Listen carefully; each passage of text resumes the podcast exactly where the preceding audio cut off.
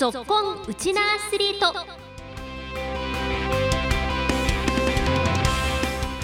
皆さんこんにちは。ラジオ沖縄アナウンサーの杉原愛です。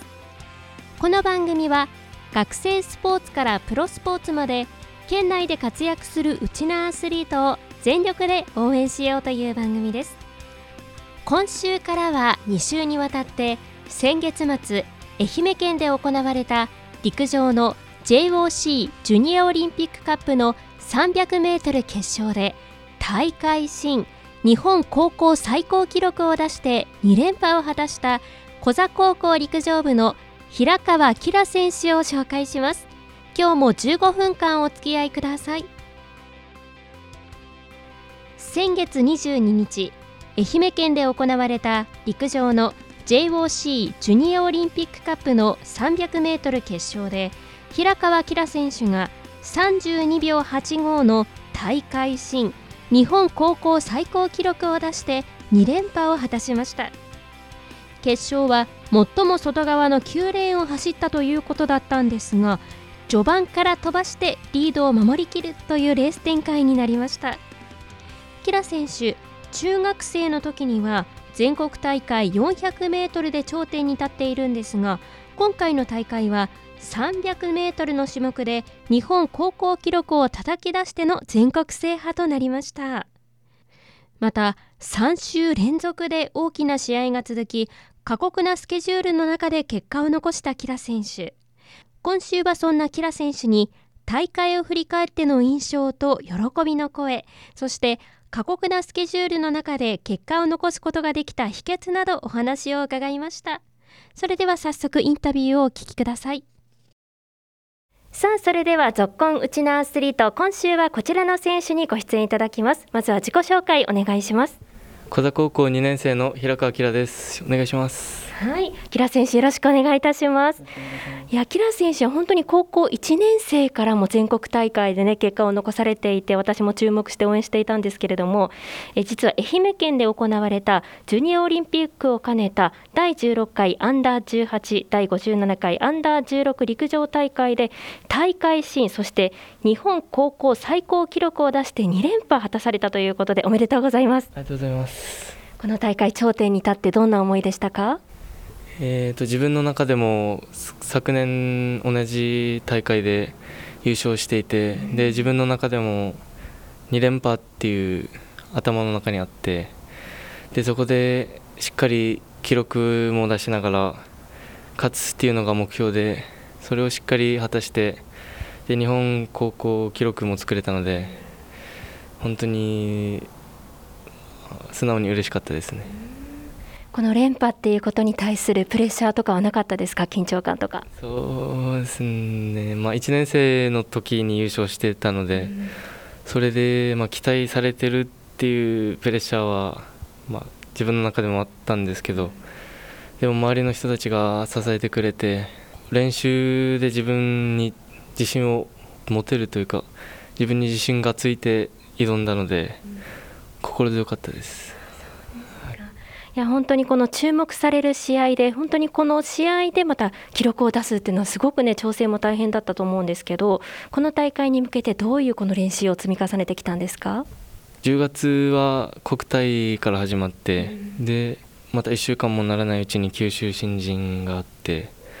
でまた最後にこのアンダー18の愛媛っていう形で3連戦で人生で本当一番過酷なプランだったんですけど。その中で一戦一戦こう集中して、まあ、自分の一番いい状態に持っていけるようにっていうのを意識してたので、まあ、本当どこで疲れが来てこう記録が落ちてしまうかという不安とかどこまで持つかという心の中であったんですけどそれでも今までやってきた練習だったりコーチの言葉がすごく心強かったのでそれで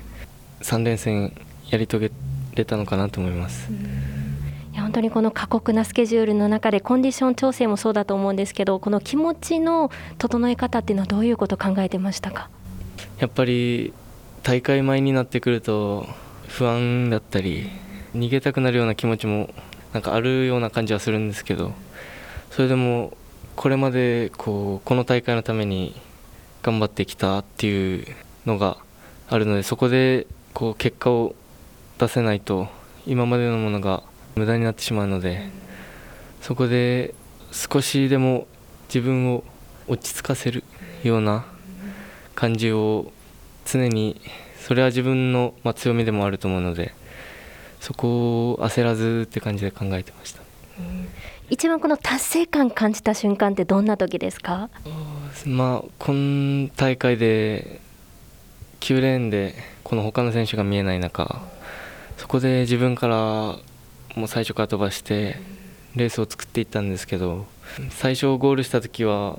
33秒87と思って1秒遅でゴールした瞬間めっちゃ遅いなと思ったんですけどでもう一回見たら32秒8 85で日本高校記録っていうなっててそこで今までのこの嬉しさっていうのが一気に込み上げてきてでそれで終わった後に3回ほど手を叩いたんですけど、はい、じゃ走り切った時はご自身はこの記録が出たっていうのは思ってなかったんです？そうです。全然はい。なんかまあ本当に自分でずっとレースを作ってるのでタイムがここまで出るとは、まあ、思わなかったのでちょっとびっくりしたっていうのもあったんですけど、はい、これ自己ベストなんですか？そうです。国体この10月の最初一番最初の国体でもベストを出してけどあのその時は2位だったので1位の選手が日本高校記録を高校生初の32秒台で出して負けてしまったんですけどその時にこう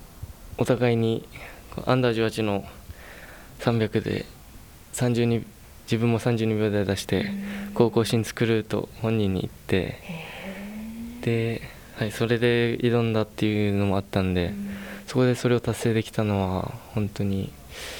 嬉しかったし自分の今後の自信にもつながったと思います。じゃあ今回の自己ベストを出した背景にそういうライバルとの会話と自分の中での決意っていうのがあったんですね。はい、今週は小座高校陸上部の平川きら選手に全国大会を振り返ってのお話を中心に伺ってきました。来週は陸上を始めたきっかけなどについても詳しく聞いていきますので楽しみにしていてください。さて続いては平川きら選手を中学生の時から指導しているというコーチに今回はお電話でお話を伺いました。それではこの時間金城健コーチにお話をお伺いします。金城コーチよろしくお願いします。よろしくお願いします。改めてなんですが先日行われた全国大会でも、はい、えキラ選手見事日本一に輝きましたけれどもこの大会はコーチとしてはどんな風にご覧になりましたか、そうですね、えー、っとまあ、3週間連続大きな大会が続いてて、まあ、あの本人とも、えー、3週目だからどんな結果出るかわからないけども、まあ、とりあえず一つ一つクリアしていこうということで話してたので、はい、まああのどんな結果が出るんだろうっていうのが、まあ、ちょっと怪我しなければしないでほしいなっていうのが、まあ、正直一番な気持ちでしたね。実際にこの自己新記録を出してまたこの高校新記録で優勝したっていうことに関してはどうですか、いやもうなんかちあの国体九州新人とこのまたこのジュニアの愛媛まで、えー、続々とこう調子を上げていったので、はい、えー、逆にもう今後何を教えたらいいんだろうっていうふうになりました。えそうですか。あの金城コーチ中学生の頃からキラ選手もご指導なさってるっていうふうに伺ってるんですけれども、あのコーチからご覧になってキラ選手の魅力はどんなところですか？そうですね、あの非常にあの、まあ、小学校の頃からあの彼は見ているんですけれどもあの非常に柔らかい走りをするあの選手だなと思っててで、まあ、実際にこの中学校から指導し始めて、まあ、あの意外にこの、まあ、400とかにも抵抗なくすぐ入りきれてですね精神的に非常に強いなっていうふうにどんなあの大きな大会でも普段と変わらないというかそこがあのとてもあのいいところだと思います。はい、いや本当にこうコーチからご覧になってもキラ選手の今後も楽しみだと思うんですけれどもこれからこう、どんな風に成長してほしいみたいな今後期待するところも教えてください。そうですね、まああのまあ、これだけの選手なんで、まあ、いろんなものを期待されたりとかですね、えーまあ、いろんな人からあの見られることが多くなっていくと思うんですけれども、まあ、あの陸上は結局はあの人との戦いよりも大事なのは自分との戦いっていうか自分とのがどう成長していくかっていうところだと思うので、うん、まあ、今後もそこをですね、えー、第一にこうぶれないように持っていきながらただあの、まあ、周りの期待にも応えるのをプレッシャーとせずにこう楽しんでこれをクリアしていくいけるような選手になって将来はまあ、そのオリンピックだったり世界選手権だったりそういうのに出てくれたら、まあ、あの僕も応援行けるので楽しいな、あの楽しみにしてます。パスポート取ろうかなって思います。もう海外行く気満々ですね今から。そうですね。もうあのスーツケース早く大きいの買わないといけないので。いや本当にね金城コーチの愛情もたくさん伝わってきました。この時間お話ありがとうございました、はい、あいえいえ。はい。ジュニア世代からキラ選手の成長を見守ってきた金城コーチ。もうこれ以上自分が教えることはないんじゃないかと太鼓判を押していました。今後も怪我をせず世界に羽ばたく選手になってほしいと大きな愛情を持ってキラ選手の活躍に期待を寄せています。来週も平川キラ選手のインタビューの続き、そして小座高校陸上部の顧問の先生の声をお届けします。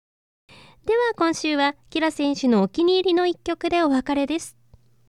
皆さんこんにちは。小座高校の平川キラです。これからの目標はオリンピックに出場することです。